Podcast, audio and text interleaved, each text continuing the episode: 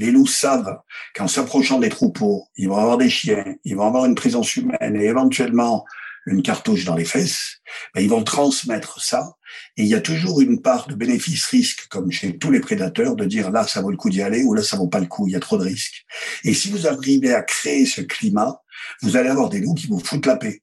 Alors que si vous faites comme on le fait aujourd'hui, vous favorisez par une forme de laxisme de certains, il faut bien le dire, c'est-à-dire des attaques, et donc donner l'habitude aux loups de venir bouffer les brebis, et qu'après vous dites, ah oui, mais on va se poster là, parce que les loups sont venus attaquer et on va les buter, et bien vous créez des dispersions artificielles, des jeunes loups que j'appelle les loupards, c'est un peu facile, mais ces petits loupards, qu'est-ce qu'ils vont faire? Ben, Ils vont aller au plus facile et ils vont aller cartonner à droite à gauche.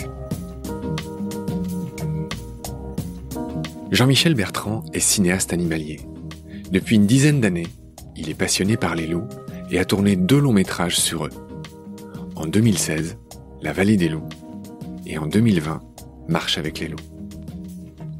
Après des années d'affût, qu'il pleuve ou qu'il neige, Jean-Michel connaît bien ces animaux.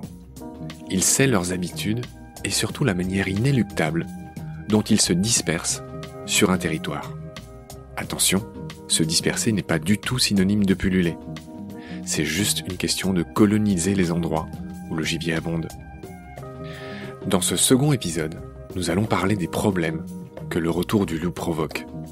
C'est peu de dire que les débats sont acharnés, insultes et même menaces de mort dans le cas de Jean-Michel sont courantes. D'un côté, les pro-loups, écolos et autres protecteurs perçus comme des citadins et autres bobos déconnectés de la réalité du terrain. Et de l'autre, des éleveurs et des bergers, des hommes qui défendent leurs animaux, leurs gagne-pain, leurs estives et leurs traditions séculaires.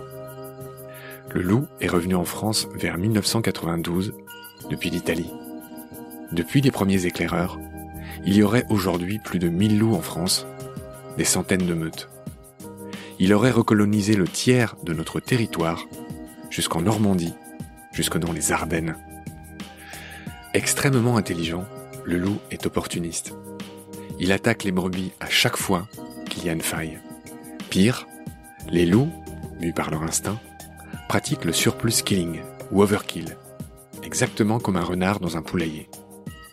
Et ça, ça n'arrange pas la perception de Canis lupus, taxé en plus de cruauté.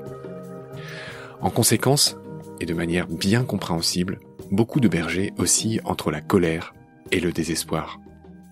Abattre un loup sans permission peut coûter jusqu'à 150 000 euros d'amende et deux ans de prison. Jean-Michel nous expliquera que les millions d'euros qui servent à dédommager les bergers ne font malheureusement pas tout. Rien n'est simple dans cette affaire, et la solution ne peut surtout pas passer par des campagnes d'abattage qui sont in fine contre-productives, puisque le loup aura toujours tendance à se disperser à coloniser de nouveaux territoires, ceux qui sont vierges, où il n'y a pas d'autres loups. Pour Jean-Michel, rien n'empêchera le loup de recoloniser l'arc alpin et au-delà. Il faut s'y faire, et surtout s'y adapter, s'y préparer. Sans se résigner, ou s'arc-bouter dans la colère, ou le désespoir, il existe des solutions. Ces solutions passent par un renforcement de la surveillance, des mesures de prudence Bref, une remise à plat des techniques et des moyens. C'est pas simple, mais c'est possible. Un dernier chiffre pour finir, avancé par un berger qui n'est ni pro ni anti-loup. Les loups tuent 0,01% du cheptel ovin en France, alors que les seuls accidents de transport provoquent la mort de 4% des animaux. Loup y es-tu Suite et fin. C'est parti. Salut Jean-Michel. Salut Marc. Je suis ravi de te retrouver. On a déjà fait un premier épisode sur le loup. On a parlé de l'animal en tant que tel, de sa biologie, de comment il fonctionne, etc. Et puis, euh, il était impensable de parler du loup sans parler un peu de la culture autour du loup et surtout, au-delà de la culture, des interactions difficiles entre tout ce qui est pastoralisme en France, c'est-à-dire les bergers, les moutons, on s'en doute, tout le monde en a entendu parler. Il y a beaucoup de problèmes et on va essayer vraiment d'aborder ce problème de manière extrêmement concrète, sans prendre parti, de voir ce qui se passe, de voir ce qui se dit.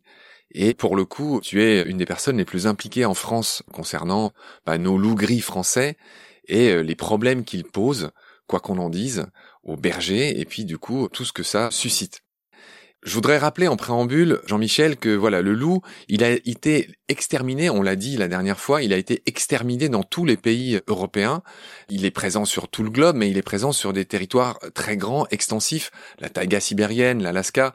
Voilà, mais tous ces pays qui sont les nôtres, ça fait longtemps qu'il a été exterminé. Il se trouve qu'il restait des poches de survie où le loup a survécu. On l'a dit aussi la dernière fois, il a survécu dans les Carpates, tu as dit qu'il a survécu en Bulgarie, il a, survécu dans plein de petits endroits. Et puis il est revenu en France en 1992, c'est très précis, dans le Mercantour. C'est des loups italiens qui sont revenus en France. Je veux bien que, à partir de là, que tu nous fasses ce retour du loup en France, de ce premier loup qui est revenu en 92. Aujourd'hui, il me semble qu'on en est à plus de 500. Donc voilà, je voudrais que tu me refasses un peu cet historique, comment le loup est revenu en France, et puis après on va voir évidemment ce que ça a provoqué. Ah oui, en fait, c'est un retour qui est un retour, on va dire, naturel et mécanique du fait de la protection de l'animal en Italie dans les années 1970 et du fait euh, ben, qu'on les laisse tranquilles en Italie, ben, il y a eu de plus en plus de loups et de par euh, leur système de fonctionnement et leur territorialité, ils ont pratiqué cette fameuse dispersion et ont reconquis petit à petit les territoires dont ils avaient été éradiqués. Mais il faut bien savoir qu'on a souvent des repères comme 1992, deux loups ont été détectés dans le parc national du Mercantour, mais pas très loin de chez moi, en Isère, à Aspre-les-Corps, donc tout près de Saint-Bonnet, là où j'habite, en 1990 déjà, un loup a été tué par un chasseur qui croyait que c'était un chien. Le gars a tiré sur l'animal et en fait, quand on a analysé cet animal, on s'est rendu compte que c'était un loup d'origine italienne, un loup sauvage, comme quoi les premiers, en fait, les premiers disperseurs étaient déjà là. Et puis petit à petit, ils se sont réinstallés tranquillement dans l'arc alpin. Et aujourd'hui, donc, on a plus de 500 loups, peut-être beaucoup plus près de 600 d'ailleurs, dans ces régions. Mais ce qu'il faut savoir aussi, c'est que tout ça s'est fait de façon progressive et que là, maintenant, il y a une forme d'installation qui se fait et que 95% des loups français aujourd'hui vivent dans les Alpes. Et ce qu'il faut essayer de voir aussi et qui me paraît important, c'est qu'il ne faut pas limiter la géographie au pays. Il y a quelque temps, trois semaines, j'étais en Suisse et les Suisses me disaient, mais regardez, on a un tout petit pays, on a des loups, on peut pas supporter des loups dans notre petit pays qu'est la Suisse, etc. Mais en fait, les loups ne réagissent pas en pays. Les loups réagissent sur l'arc alpin. Et dans tout cet arc alpin, qui est encore quand même assez sauvage en certains endroits et très riche de proies potentielles, eh bien, les loups s'installent. Alors, ils s'installent en Suisse, ils s'installent en Italie, ils s'installent en Autriche, en France, etc. Mais quand on réfléchit à l'installation de cet animal, il ne faut pas réagir en pays, il faut réagir en territoire. Et évidemment, avec le retour des loups, donc depuis 1990 à peu près, eh bien, on a un changement total qui s'est opéré dans la façon de gérer les troupeaux d'ovins. Et donc, ça a complètement changé la vie des éleveurs et des bergers, il faut bien l'admettre. On va y venir, on va continuer à décrire la situation avant de mettre les mains dans le cambouis, cher Jean-Michel. Il y a un mot important euh, quand on s'intéresse à la dynamique du loup, c'est un acronyme, c'est la ZPP la notion de zone de population principale. Je veux bien que tu nous expliques ce que c'est, et puis que tu nous donnes quelques chiffres. Je te laisse d'abord expliquer ce que c'est, et puis euh, l'évolution de ces chiffres. Alors la zone PP, c'est zone de présence permanente. Alors on a plusieurs choses, c'est-à-dire qu'on a des loups en dispersion, et très récemment, il y en a d'ailleurs un qui a été capté en Normandie, je crois en Bretagne aussi. Euh, il y a huit ou dix ans de ça, il y en avait un qui avait été capté vers Royan, dans le sud-ouest. Enfin voilà, c'est les animaux, donc on, en parlait dans notre première rencontre, et je crois que ça vaut la peine de le rappeler, qui ont un pouvoir de dispersion et de mouvement incroyable. Donc on a des loups dispersés, on a des subadultes, donc des jeunes qui cherchent de nouveaux territoires un peu partout, et puis on a des zones d'installation pure. Et on a aussi ces fameuses zones de présence permanente, qui sont des zones dans lesquelles les loups se sentent plutôt bien, mais ce sont des loups solitaires qui sont soit des mâles, soit des femelles, qui n'ont pas trouvé de partenaire, mais qui restent sur un territoire. Donc il n'y a pas de reproduction. Mais on est quand même dans des zones de présence permanente. Et puis on a toutes les meutes avec euh, reproduction et là territoire établi. Alors moi j'ai noté que ces ZPP, il y en avait 10 en France en 2002. En 2018, j'ai noté qu'il y en avait 90, il y en a peut-être encore plus aujourd'hui. Et ce qui fait qu'on est passé de quelques dizaines de loups au début, un peu avant les années 2000, à plus de 1000 loups en France aujourd'hui. Est-ce que tu me confirmes ces chiffres? Oui, absolument. Et est-ce que je peux me permettre de faire un parallèle avec l'aigle? Bien sûr, Jean-Michel, vas-y. Parce qu'en fait, là, quand on parle comme ça, on se dit, mon Dieu, les loups arrivent, ils vont puller, il va y en avoir partout. Ce qu'il faut bien comprendre, c'est le fonctionnement de ces grands prédateurs. Et j'ai vraiment envie de faire le parallèle avec l'aigle parce que ça me permet de mieux voir et de mieux comprendre concrètement ce qui se passe. Les aigles ont été protégés en France dans les années 74-75. À cette époque-là, il restait une vingtaine d'aigles dans toutes les Alpes. Entre Nice et Vienne, en Autriche, il y avait 20 aigles royaux. Ils étaient rarissimes. Moi, quand j'étais gamin, quand j'avais vu un aigle, c'était un Graal. J'avais tout vu. On a décidé de protéger les aigles. Et donc, le nombre d'aigles a augmenté de façon exponentielle pendant 20 ans. C'est-à-dire que les territoires ont été occupés les uns après les autres. Il y avait plein de places, il y avait plein de proies disponibles, et donc les aigles ont augmenté de façon exponentielle. Et puis aujourd'hui, dans les années 2020, eh bien, on se rend compte que tous les territoires alpins, je dis bien tous les territoires alpins disponibles, sont occupés par des couples d'aigles. Et les aigles occupent des territoires de la même façon que les loups, sauf que c'est pas la même taille. Un couple d'aigles, c'est 70 km environ. Et sur 70 km vous n'aurez jamais deux ou trois couples d'aigles. Vous n'en aurez qu'un. Parce qu'en fait, ce sont eux qui décident et ce sont eux qui font le ménage. Et puis, depuis une quinzaine d'années, on a une stagnation du nombre d'aigles dans les Alpes parce que tout simplement, les territoires sont tous occupés les aigles font ménage et il y a une régulation de l'espèce qui fait qu'on augmente quasiment plus. Et pour le loup, c'est exactement la même chose. Sauf qu'aujourd'hui, avec les loups, on est dans la zone d'expansion et dans la zone où il y a une augmentation exponentielle des loups. Pourquoi? Parce qu'il y a encore des territoires disponibles, il y a plein de nourriture.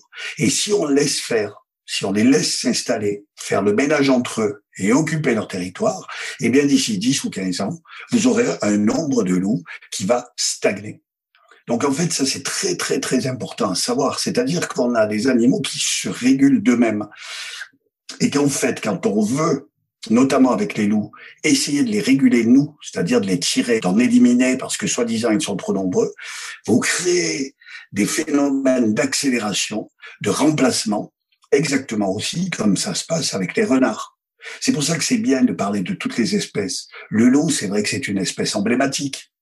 Mais regardez, en France, on tue 600 000 renards par an. 600 000. C'est énorme. Et il y a toujours beaucoup de renards. Parce qu'en fait, vous avez plein de reproductions, double reproduction, reconquête de territoire. Il y a un bouillonnement, en fait, de trous qui se bouchent. Et si on fait ça avec les loups, on va avoir le même problème. Sauf que quand vous jouez à ça avec les loups, vous créez des problèmes parce que vous créez des animaux qui n'ont pas de culture, qui sont dispersés, qui sont opportunistes et qui vont aller en priorité au plus facile, c'est-à-dire les troupeaux d'ovins. Donc je crois que c'est vraiment important de remettre tout ça en perspective, de comparer avec les aigles, de comparer avec les renards et de ne pas mettre le loup sur une espèce de piédestal. En fait, c'est un animal comme les autres, un grand prédateur avec son rythme biologique. il faut bien comprendre tout ça. Tu as vraiment bien fait de faire cette précision, elle est limpide. J'ignorais ce que tu as raconté sur les aigles.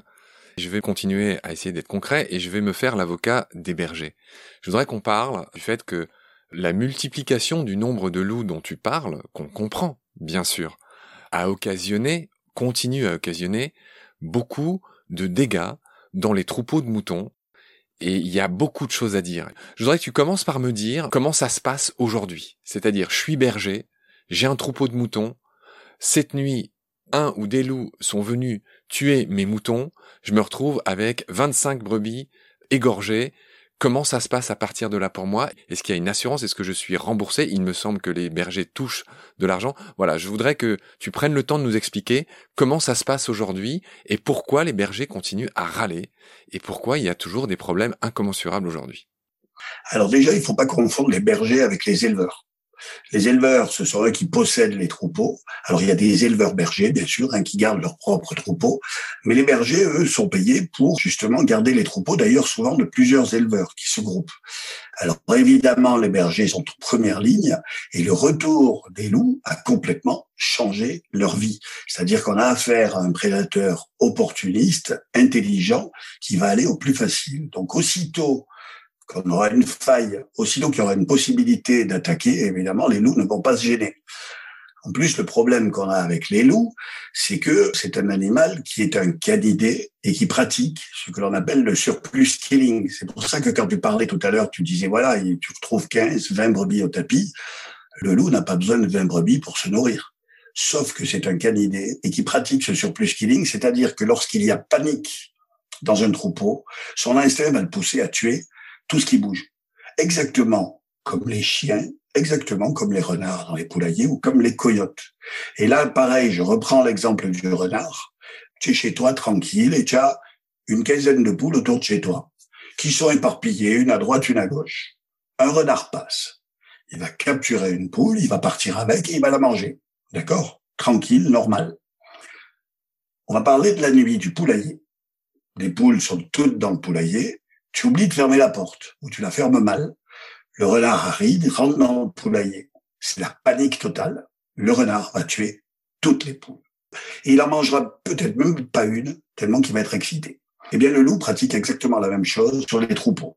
C'est-à-dire que si tu as une brebis à droite et à gauche, perdue dans le brouillard ou qui est à la traîne d'un troupeau, le loup va la capturer, ou les loups vont la capturer, vont la bouffer. Si les loups rentrent dans un parc de nuit, par exemple, ou qu'il y a un troupeau en panique, ils vont tuer plein de brebis. Et ça, c'est pas sexy du tout.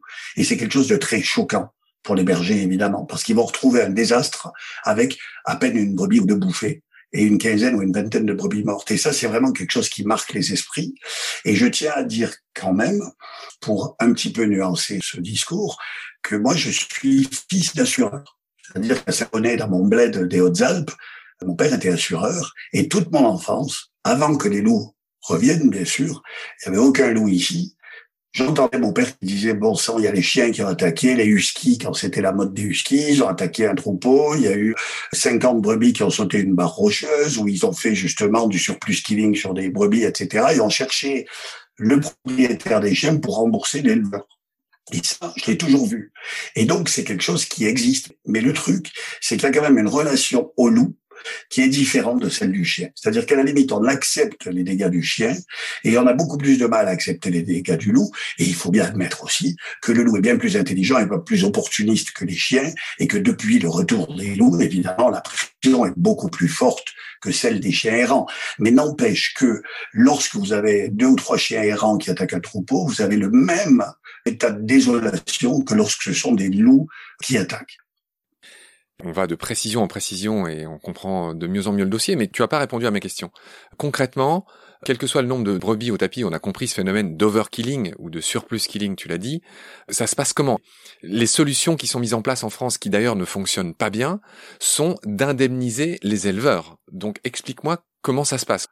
Oui, alors il y a les remboursements. Alors là, moi, je suis bien d'accord avec les éleveurs là-dessus. On dit, oui, mais regardez, vous pouvez laisser vos brebis se faire bouffer, elles sont remboursées. C'est entre 150 et 300 ou 400 euros selon la brebis, selon si elle est pleine, selon plein de critères. Donc, on rembourse les animaux tués. Mais pour moi, c'est pas une solution. Évidemment, et pour les éleveurs encore moins, car vous ne savez peut-être pas, mais je le dis, pour constituer un troupeau, il faut des années. C'est-à-dire qu'il y a tout un travail de croisement génétique, d'évolution du troupeau. Un troupeau de brebis, ça se construit. Ça se fait pas en claquant dans les doigts. On n'achète pas un troupeau comme ça en disant tiens, je mets tant de milliers d'euros et j'ai mon troupeau. C'est tout un travail de longue haleine. Alors évidemment, quand un loup vient taper là-dedans ou un chien, eh bien, ça met à bas des années de travail. Et on peut bien comprendre que c'est pas les 200, 300 euros qui vont être remboursés par brebis tués qui vont reconstituer un troupeau. C'est-à-dire que le gars, il va être obligé de bosser pendant dix ans derrière pour reconstituer un troupeau. Donc, ça ne le satisfait pas complètement, même si c'est toujours bien, évidemment, d'avoir une compensation, mais c'est pas une solution totale. Donc, je reconnais, moi, et je suis d'accord avec les éleveurs quand ils disent que le remboursement, ben, c'est pas la panacée, c'est pas la solution totale. Non, la chose qui est importante, c'est la protection des troupeaux, évidemment. La protection des troupeaux, qui là est une règle maintenant qui est quand même assez connue, c'est-à-dire qu'on est obligé de travailler sur trois axes, comme le font d'ailleurs les gens qui sont dans des pays où les loups n'ont jamais disparu, hein, en Italie, en Roumanie, partout. Vous avez euh, un triptyque qui est une présence permanente humaine, c'est-à-dire le berger en l'occurrence, des chiens de protection, les fameux patous, Kangal, berger d'Anatolie, Maten d'Espagne. Il y a toutes sortes de races de chiens de protection un peu partout en Europe et même en Asie qui sont sélectionnés depuis des millénaires pour protéger les troupeaux. Et puis le fait de regrouper les troupeaux la nuit. C'est-à-dire qu'effectivement, sur un alpage, si tu laisses les brebis traîner, aller coucher là où elles veulent, loin du berger, le loup peut taper dedans. Donc, il y a une règle de regrouper les troupeaux la nuit dans des parcs fermés, avec les chiens à l'intérieur qui surveillent et le berger qui est vigilant. Alors tout ça, c'est hyper contraignant. Et c'est là que je dis que ça a changé complètement la vie des éleveurs et des bergers, bien sûr, parce que c'est un boulot qui est plus qu'à temps plein. Et c'est là aussi que la solidarité doit jouer. Donc pour moi, déjà, je pense qu'il faut Évidemment que les éleveurs ou les bergers jouent le jeu, bien sûr. De toute façon, ils n'ont pas le choix. Sinon, ils seront cartonnés. Mais en plus, je pense que le berger a vraiment besoin d'être soutenu par des aides bergers, par exemple. C'est-à-dire que même si tu as tes chiens dans le parc de nuit et que les loups traînent autour, parce que les loups, ils vont toujours venir faire un petit tour, voir ce qui se passe, voir s'il y a une faille. S'il n'y a pas de faille, ils vont repartir. S'il y a une faille, ils vont être peut-être attaqués que ce soit pas systématique. Tout ça est très complexe. Mais n'empêche qu'il y a une pression permanente. Et quand le berger, qui a passé sa journée à cavaler derrière ses brebis, roupille à minuit, une heure du matin, qu'il entend ses chiens aboyer, qu'il est obligé de se lever, voir ce qui se passe, gueuler un coup, retourner se coucher, et qu'à 4 heures du matin, ça recommence, au bout d'un mois, il est complètement cassé. il est à bout nerveusement. Et c'est là que la solidarité doit jouer et que des gens doivent venir les soutenir. Et il y a des programmes comme ça. Il y a un programme d'ailleurs qui s'appelle Pastoralou, qui est un programme qui a été initié par l'association Ferrus et qui envoie des gens qui sont des volontaires, qui sont des citadins, des écolos, des pas écolos, des gens qui ont envie de connaître la vie des bergers et qui vont passer des nuits blanches à proximité du troupeau pour permettre aux bergers de se reposer et avoir cette présence humaine permanente. Et en fait, là, on a des résultats. Déjà, on a ces citadins qui souvent idéalisent le loup, qui voient la vie du berger sur le terrain qui est pas simple. Donc, ça fait prendre conscience de plein de choses. Le berger peut échanger avec eux et peut surtout se reposer. Donc, aujourd'hui, on est, si on veut être pragmatique, il faut trouver des solutions comme ça qui sont des solutions pratiques et elles existent. Mais c'est tout un tas de choses à remettre en place, une culture à réinstaller qui avait disparu depuis 80 ans. Et donc, on a aujourd'hui, depuis maintenant plus de 30 ans bientôt dans le Mercantour et plus de 15-20 ans ici dans les Hautes-Alpes depuis le retour du loup, ben, on a encore du mal à tout mettre en œuvre et à mettre les moyens là où ils doivent être mis, c'est-à-dire à admettre que les loups sont là. C'est-à-dire qu'aujourd'hui, on ne pourra plus arrêter les loups. C'est une question de mentalité. Une fois que ce sera admis, les choses pourront avancer et ça commence à bouger, mais c'est pas encore ça. Je ne sais pas ce qu'en pensent les principaux intéressés, à savoir les éleveurs et les bergers. Je constate que tu penses à eux, tu intègres leurs difficultés. Tu n'es pas un pro-loup, euh, ce qui agace les gens de terrain, les gens qui élèvent leurs moutons et quand les écolos leur tombent dessus en disant mais vous êtes de gros criminels, vous tuez des loups, vous voulez qu'on les tue ou quoi ou qu'est-ce, on voit bien que c'est la guerre. En tout cas, dans ton discours, je constate que tu m'as l'air euh, assez à l'écoute de leur euh, réalité, tout simplement. Il y a quelque chose que je voudrais signaler. Je marche vraiment sur des œufs. C'est que j'ai lu que la taille des troupeaux en France n'aide pas par rapport à la taille des troupeaux dans les pays voisins. En France, on peut avoir d'immenses troupeaux qui peuvent faire jusqu'à 5000 têtes et évidemment, ça n'aide pas à les protéger. Est-ce que ce renseignement est exact? Ouais, ça change. En fait, ça n'est plus la réalité d'aujourd'hui, en tout cas chez nous, là où les loups, dans les Hautes-Alpes notamment, où les loups sont quand même très présents, on constate des troupeaux beaucoup moins importants. Moi, quand j'étais gamin, j'allais dans le massif du Dévoluy où il y a beaucoup, beaucoup de brebis. Vous aviez des troupeaux de 3000 brebis ensemble qui étaient plus ou moins gardés et surveillés parce qu'il n'y avait pas de prédateurs, il y avait des problèmes de chiens errants. Ça, c'est quelque chose qu'on ne voit plus du tout aujourd'hui. C'est-à-dire que vous allez dans le Dévoluy aujourd'hui, vous avez des troupeaux de 3, 400, 600 brebis. Les maximums, on est dans les 1200 brebis. Donc ça, c'est un peu une information erronée. Et justement, les éleveurs et les bergers sont adaptés à la pression du loup. Et d'ailleurs, tout est fait pour. Hein. C'est-à-dire qu'il ne faut pas oublier qu'on a quand même un soutien au niveau national. Il y a une solidarité nationale qui joue. C'est-à-dire que les éleveurs ont de nombreuses aides justement pour pouvoir faire face au retour du loup. C'est-à-dire que moi, quand j'étais gamin, je le redis, il y avait peu de bergers. C'était un métier qui était un petit peu dévalorisé, qui était en voie de disparition, on va dire. Avec le retour du loup, vous avez des bergers partout parce que c'est obligatoire, des troupeaux plus petits, des cabanes de bergers qui sont soit construites, soit héliportés, des adductions d'eau qui sont faites. Il y a des aides aussi pour euh, évidemment pouvoir avoir ces fameux chiens de protection, les nourrir, pour faire des filets, etc., des filets de protection la nuit, et pour payer les aides bergers. Donc ça, ça va dans le bon sens. Mais maintenant, ça ne fait pas tout. Ce qu'il faut, c'est qu'il y ait une adhésion. C'est-à-dire qu'une fois moi, je me permets pas de juger. Et je sais que c'est difficile pour les éleveurs et surtout pour les bergers qui sont sur le terrain. Mais moi, ce que je peux constater, et une fois de plus, je suis pas spécialiste. En fait, je suis témoin c'est très différent. Moi, je veux pas donner de leçons. Moi, je regarde ce qui se passe. Et quand je vois un éleveur qui est braqué contre les loups et qui dit que la cohabitation est absolument impossible et que de toute façon, la seule solution, c'est de tirer des loups et de les éradiquer, chose qui est aujourd'hui impossible, quand on est dans ces postures-là, on n'avance pas. Et quand vous avez des éleveurs, et ils existent, et ils sont beaucoup plus nombreux que ce qu'on croit, qui disent, bon ben voilà, les loups sont là, on ne les arrêtera plus, qu'est-ce qu'on fait? Eh bien là, vous avez déjà une démarche beaucoup plus constructive et positive, des recherches de solutions. Et moi, en tant que témoin, je le redis, je suis pas du tout un donneur de leçons. Je vois très bien la différence. Vous avez des postures. Et une fois que le retour de cet animal sera acté, eh bien là, on commencera à être constructif. Et je te dis, là, vraiment, ce qui est important, c'est d'être là aussi, plutôt que de juger sans cesse, d'aller aider un berger est dans la mer, il est coincé, il a des attaques, il a la pression. Eh bien, allons-y. Il y a des services civiques. Regardez les services civiques des jeunes, mais qui ne demanderaient que ça. Mais il faut aussi que les éleveurs et les bergers acceptent cette aide. Et il y en a qui l'acceptent, d'autres qui les refusent, en disant vous êtes des écolos, vous nous emmerdez, nous on veut pas de l'eau. Donc, je pense que tout, en fait, pour résumer, soit une forme d'acceptation, et là on devient constructif, soit un blocage, et là ben, on devient stérile, il y a une autre solution qui est radicale, qui consiste à faire ce qu'on appelle des prélèvements, qui est un mot pudique pour dire qu'on abat des loups. Euh, est-ce que tu as quelques chiffres à nous donner là-dessus? On est à 100. L'an dernier, on était à une centaine, 97. Là, on est à 80 et quelques aujourd'hui. On va arriver à 100. En fait, on a des quotas.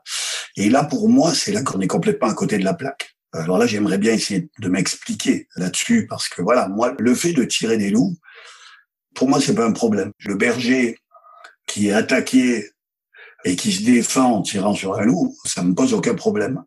Le problème, c'est qu'aujourd'hui, on est tout à fait dans autre chose. Et moi, j'ai eu la chance de vivre un an et demi avec les nomades mongols.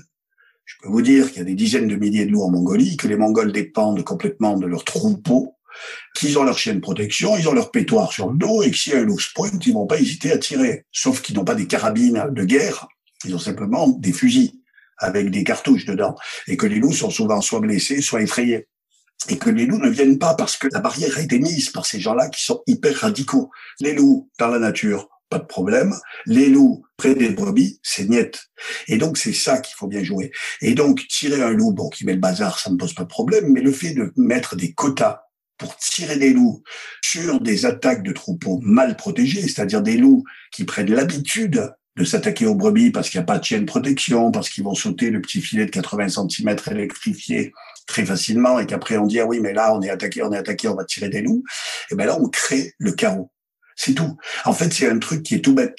C'est-à-dire qu'on a une structure, on en parlait tout à l'heure quand je parlais de François Sarano et de la culture des loups, comme celle des baleines ou autres, on a une culture. C'est-à-dire que si les loups savent qu'en s'approchant des troupeaux, ils vont avoir des chiens, ils vont avoir une présence humaine et éventuellement une cartouche dans les fesses, ben ils vont transmettre ça. Et il y a toujours une part de bénéfice-risque, comme chez tous les prédateurs, de dire là, ça vaut le coup d'y aller ou là, ça vaut pas le coup, il y a trop de risques. Et si vous arrivez à créer ce climat, vous allez avoir des loups qui vous foutent la paix.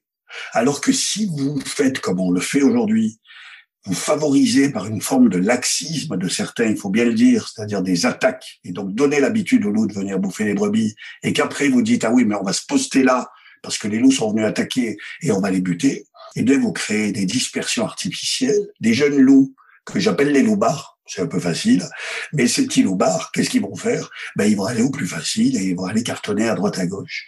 Et donc là, on crée les conditions du chaos exactement comme on le fait qu'avec les renards, quand on tue tous ces renards en France aujourd'hui et qu'on crée ce turnover permanent. Alors avec les renards, c'est peut-être moins grave, quoique ça pose d'énormes problèmes, notamment pour ce qui est de la maladie de Lyme, parce qu'on s'est rendu compte que la présence des renards sur des territoires favorisait le retrait de cette maladie du fait qu'ils mangent beaucoup de micro-mammifères, etc. Donc il y a des équilibres importants à prendre en compte. Mais au niveau des loups, c'est encore plus fou. C'est-à-dire que si on se met à vouloir faire des quotas, buter des loups et limiter le nombre de loups pour acheter une forme de paix sociale, on crée les conditions d'attaque. Rien à ajouter. Il y a un aspect qui concerne les loups que j'ai volontairement laissé de côté dans le premier épisode, qui était général sur les loups, leur biologie, etc., comment ils vivent, comment ils se comportent. C'est cette étude dont beaucoup de gens ont entendu parler, qui a montré que dans le parc du Yellowstone, où ils sont protégés, les loups régulaient des cervidés qui surpâturaient des espèces ripisylves, qui mangeaient trop les bourgeons des arbres qui a le long des cours d'eau. Et que, en régulant ces cervidés, les loups ont un rôle qui est important. Donc, il faut pas voir le loup comme une espèce de vermine qu'il faut supprimer. Là où ils sont dans d'autres endroits, ils ont une raison d'être, bien sûr. Mais partout, ils ont une raison d'être. Pourquoi est-ce qu'on a des oiseaux dans la nature? Parce qu'on a des insectes.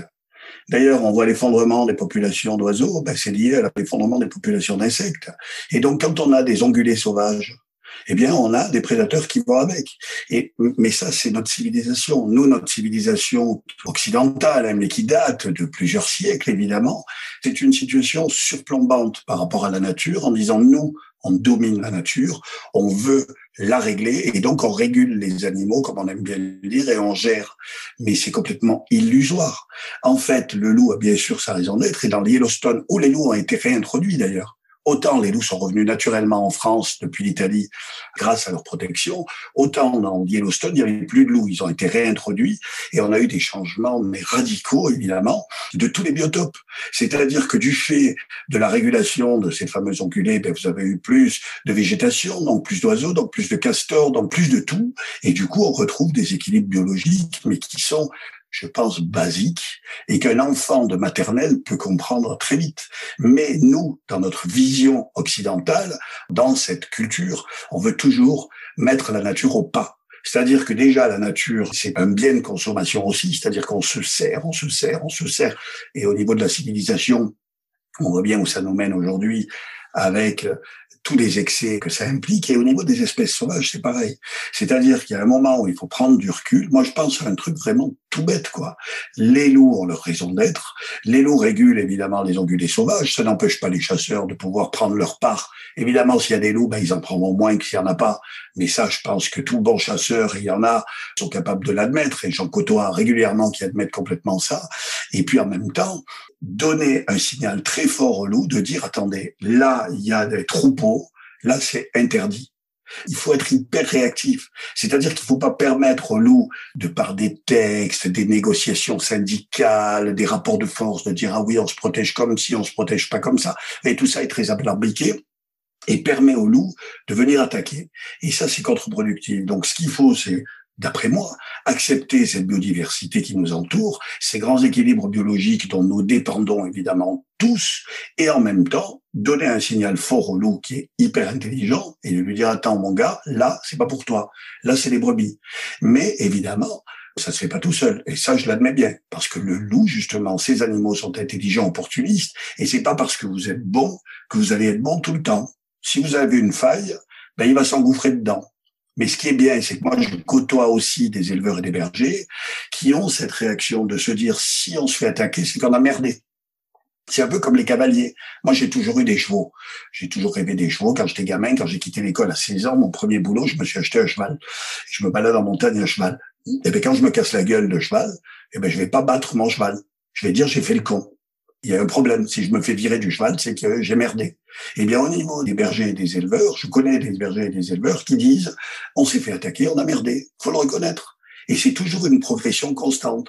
Sauf que quand ces gens-là arrivent à avoir des résultats, et il y en a, vraiment, je te promets que j'ai eu des trucs qui sont très impressionnants au niveau des attaques qui chutent vraiment de façon très importante, eh bien ces gens-là ont un côté gratifiant parce que ils ont réussi finalement à faire le job. Et donc, on n'est plus du tout dans la victimisation, dans les pleurs, dans les plaintes, etc. On est dans une forme de positivisme. Et je crois que c'est ces gens-là qu'il faut regarder. Et ce sont ces gens-là qui amèneront des solutions à tous les autres. Et même si c'est compliqué, là, je le dis pareil, non en tant qu'acteur, mais en tant que témoin, on voit que les solutions existent. C'est-à-dire que je côtoie des gens qui n'ont pas eu d'attaque depuis dix ans. J'ai un ami berger, j'en ai plusieurs, qui n'ont pas d'attaque depuis des années, parce qu'ils ont leur meute de chien, parce qu'ils sont impliqués à bloc là-dedans et que ça fonctionne. Donc, euh, aller vers ça, ça me paraît essentiel. De toute façon, vous pourrez tuer les loups que vous voulez, autant que vous voulez, vous aurez toujours des loups aujourd'hui. Parce que tous les feux sont ouverts, parce qu'il y a des proies sauvages, parce qu'il y a plein d'espaces qui sont encore euh, sauvages. Et donc, il euh, faut savoir un petit peu vers où on veut aller, quoi. Il y a quelque chose que je voulais te demander. J'entends parfois qu'en France, il n'y a plus de super prédateurs pour tous les cervidés et aussi les sangliers, donc j'imagine qu'ils pullulent dans certains endroits. Euh, ma question est très naïve, mais est-ce que les loups pourraient pas aider? Est-ce qu'on pourrait pas les mettre dans les endroits où il faut réguler les cervidés, par exemple? Les loups, faut pas les mettre. Les loups, ils vont. les loups, ils vont eux-mêmes. J'entends des discours parfois hein, de gens qui disent oui, mais alors il faudrait des endroits où il y a des loups, puis des endroits où il y a des troupeaux, ben, faudrait qu'il n'y ait pas de loups. Eh ben ça, ça marche pas parce que le loup, il bouge, parce que le loup est mobile, parce qu'il a ce pouvoir de dispersion.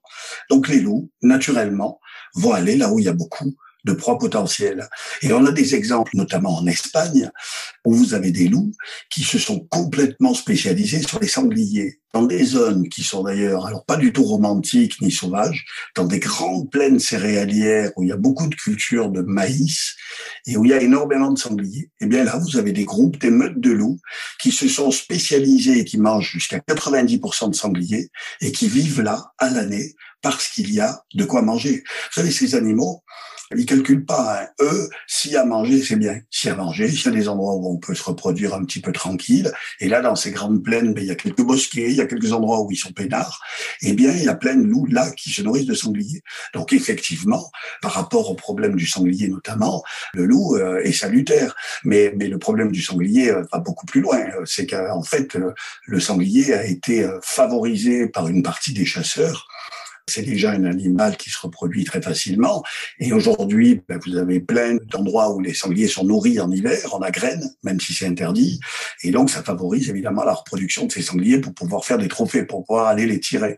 Donc, au niveau des sangliers, il y a une responsabilité importante du comportement de certains chasseurs, je dis bien certains, parce que j'aime pas stigmatiser et mettre tout le monde dans le même sac.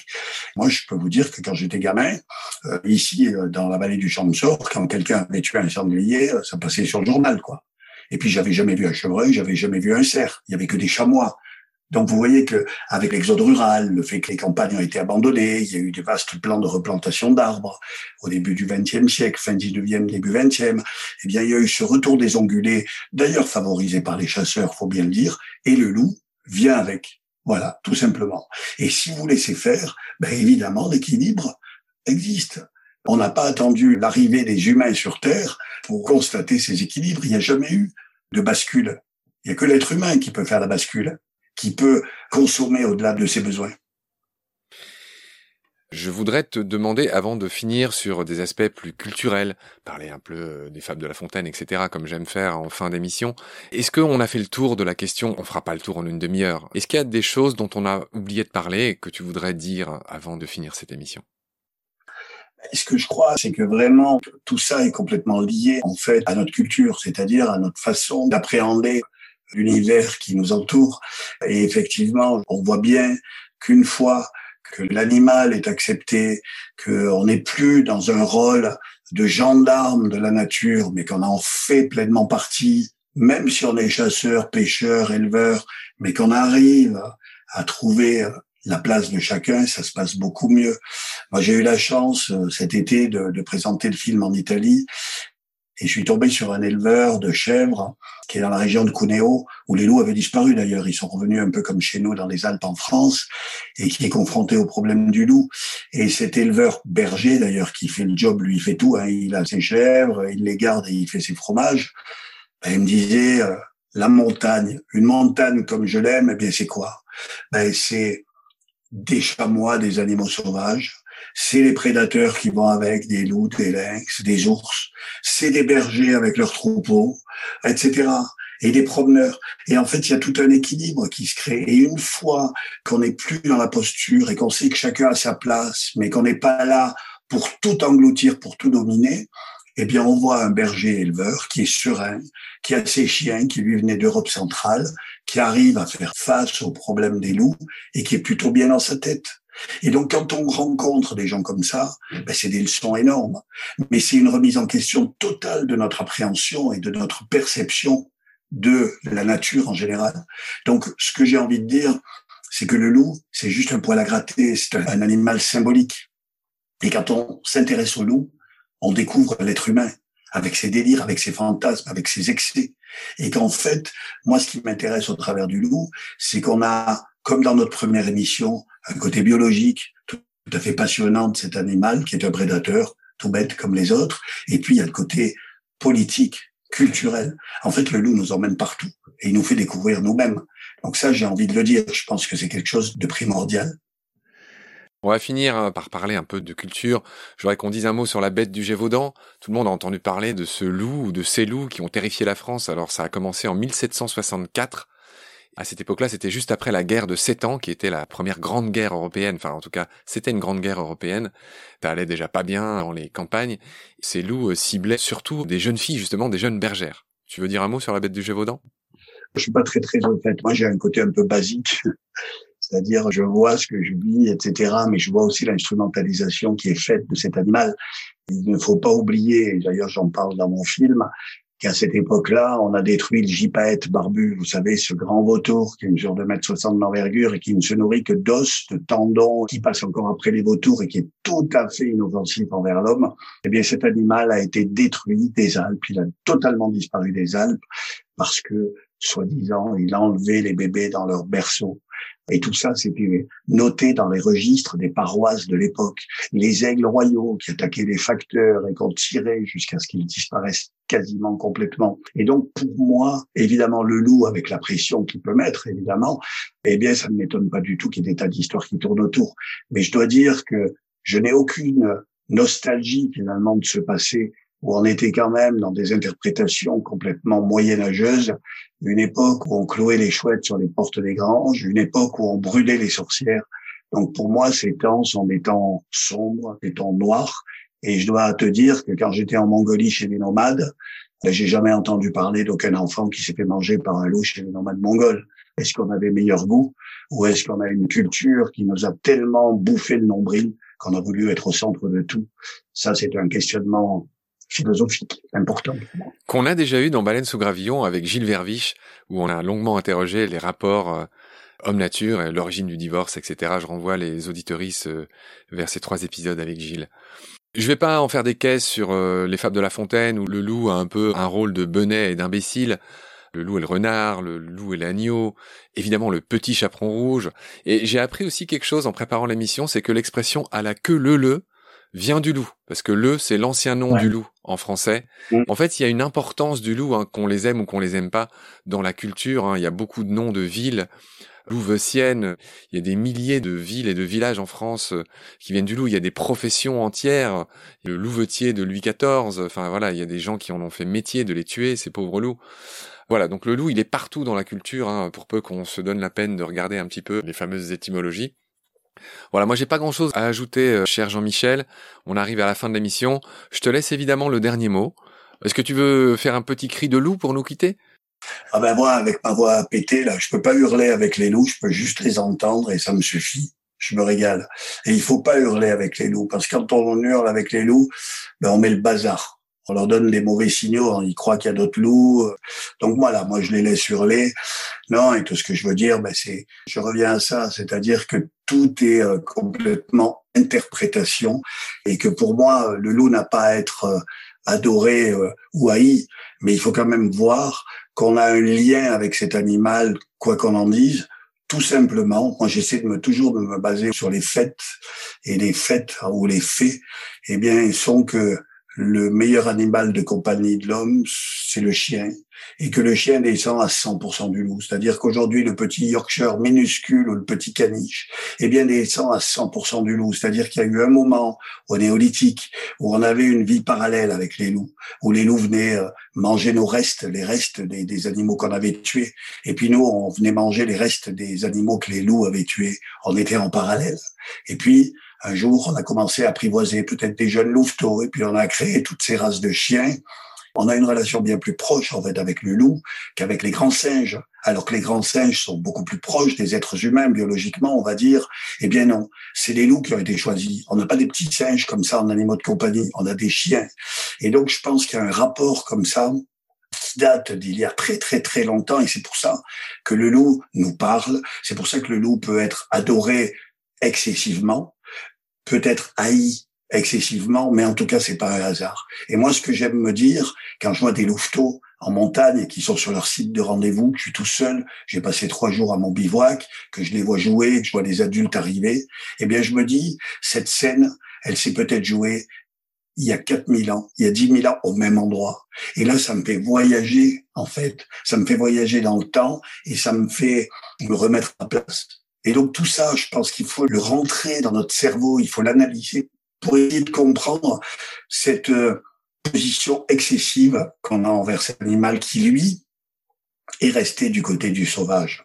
Nous, on a fait des parcs, on a fait des maisons, on a fait des villes. Le loup, il a continué à être sauvage, celui qui n'est pas devenu chien. Et ça, ça peut aussi nous parler. Rien à ajouter. Jean-Michel, je rappelle euh, aux auditoristes que tu as fait deux films magnifiques, La vallée des loups en 2017 et Marche avec les loups en 2020. Je les renvoie vers ces films qui sont des beaux films que tu as fait avec euh, Marie Amiguet notamment. On a fini. J'étais très content de te parler. J'étais très content de faire ta connaissance. On a essayé d'être honnête et d'éclairer ce débat de manière, je pense, objective. D'ailleurs, je te trouve très tendre avec les éleveurs et tu as raison de l'être. Hein. Moi, j'ai rien à dire non plus. Je fais mon petit boulot de gars qui diffuse des infos sur la nature et toi, je vois que tu prends vraiment en compte leurs difficultés et il me semble que ça a été dit. Voilà, merci Jean-Michel. Bon appétit, hein. il est 13h, toute ta famille t'attend pour aller manger et moi aussi, je vais y aller. Je te remercie et à bientôt. Écoute, merci pour ton invitation, Marc, et à bientôt. Et si je peux rajouter quelque chose, je sais pas si ça met le bazar dans le podcast, mais euh, il est beaucoup plus facile de se positionner pour ou contre les choses.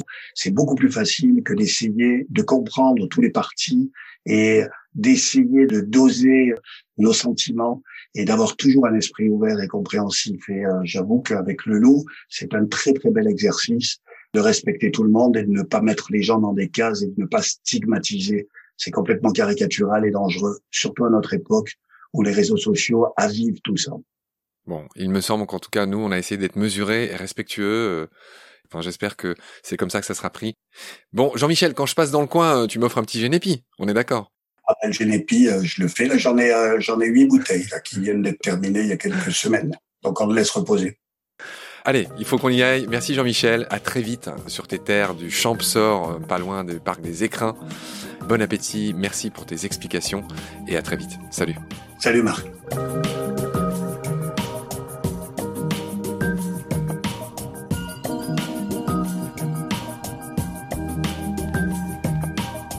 C'est la fin de cet épisode. Merci de l'avoir suivi. Merci de partager le lien de Baleine sous Gravillon et de vous abonner si vous avez aimé. Des étoiles et des commentaires sont les bienvenus si vous écoutez l'émission sur iPhone. Celles et ceux qui le souhaitent peuvent aussi nous aider en faisant un don sur le site Tipeee. Merci par avance. Vos critiques, conseils et suggestions sont aussi les bienvenus sur la page Facebook de Baleine sous Gravillon. Je remercie mes équipiers pour leur aide précieuse ainsi que Félix Labande, l'auteur sud-africain de la chanson du générique. Je vous retrouve très vite pour un nouvel épisode. D'ici là, prenez soin de vous et ce qu'il y a autour de vous. Merci, à bientôt.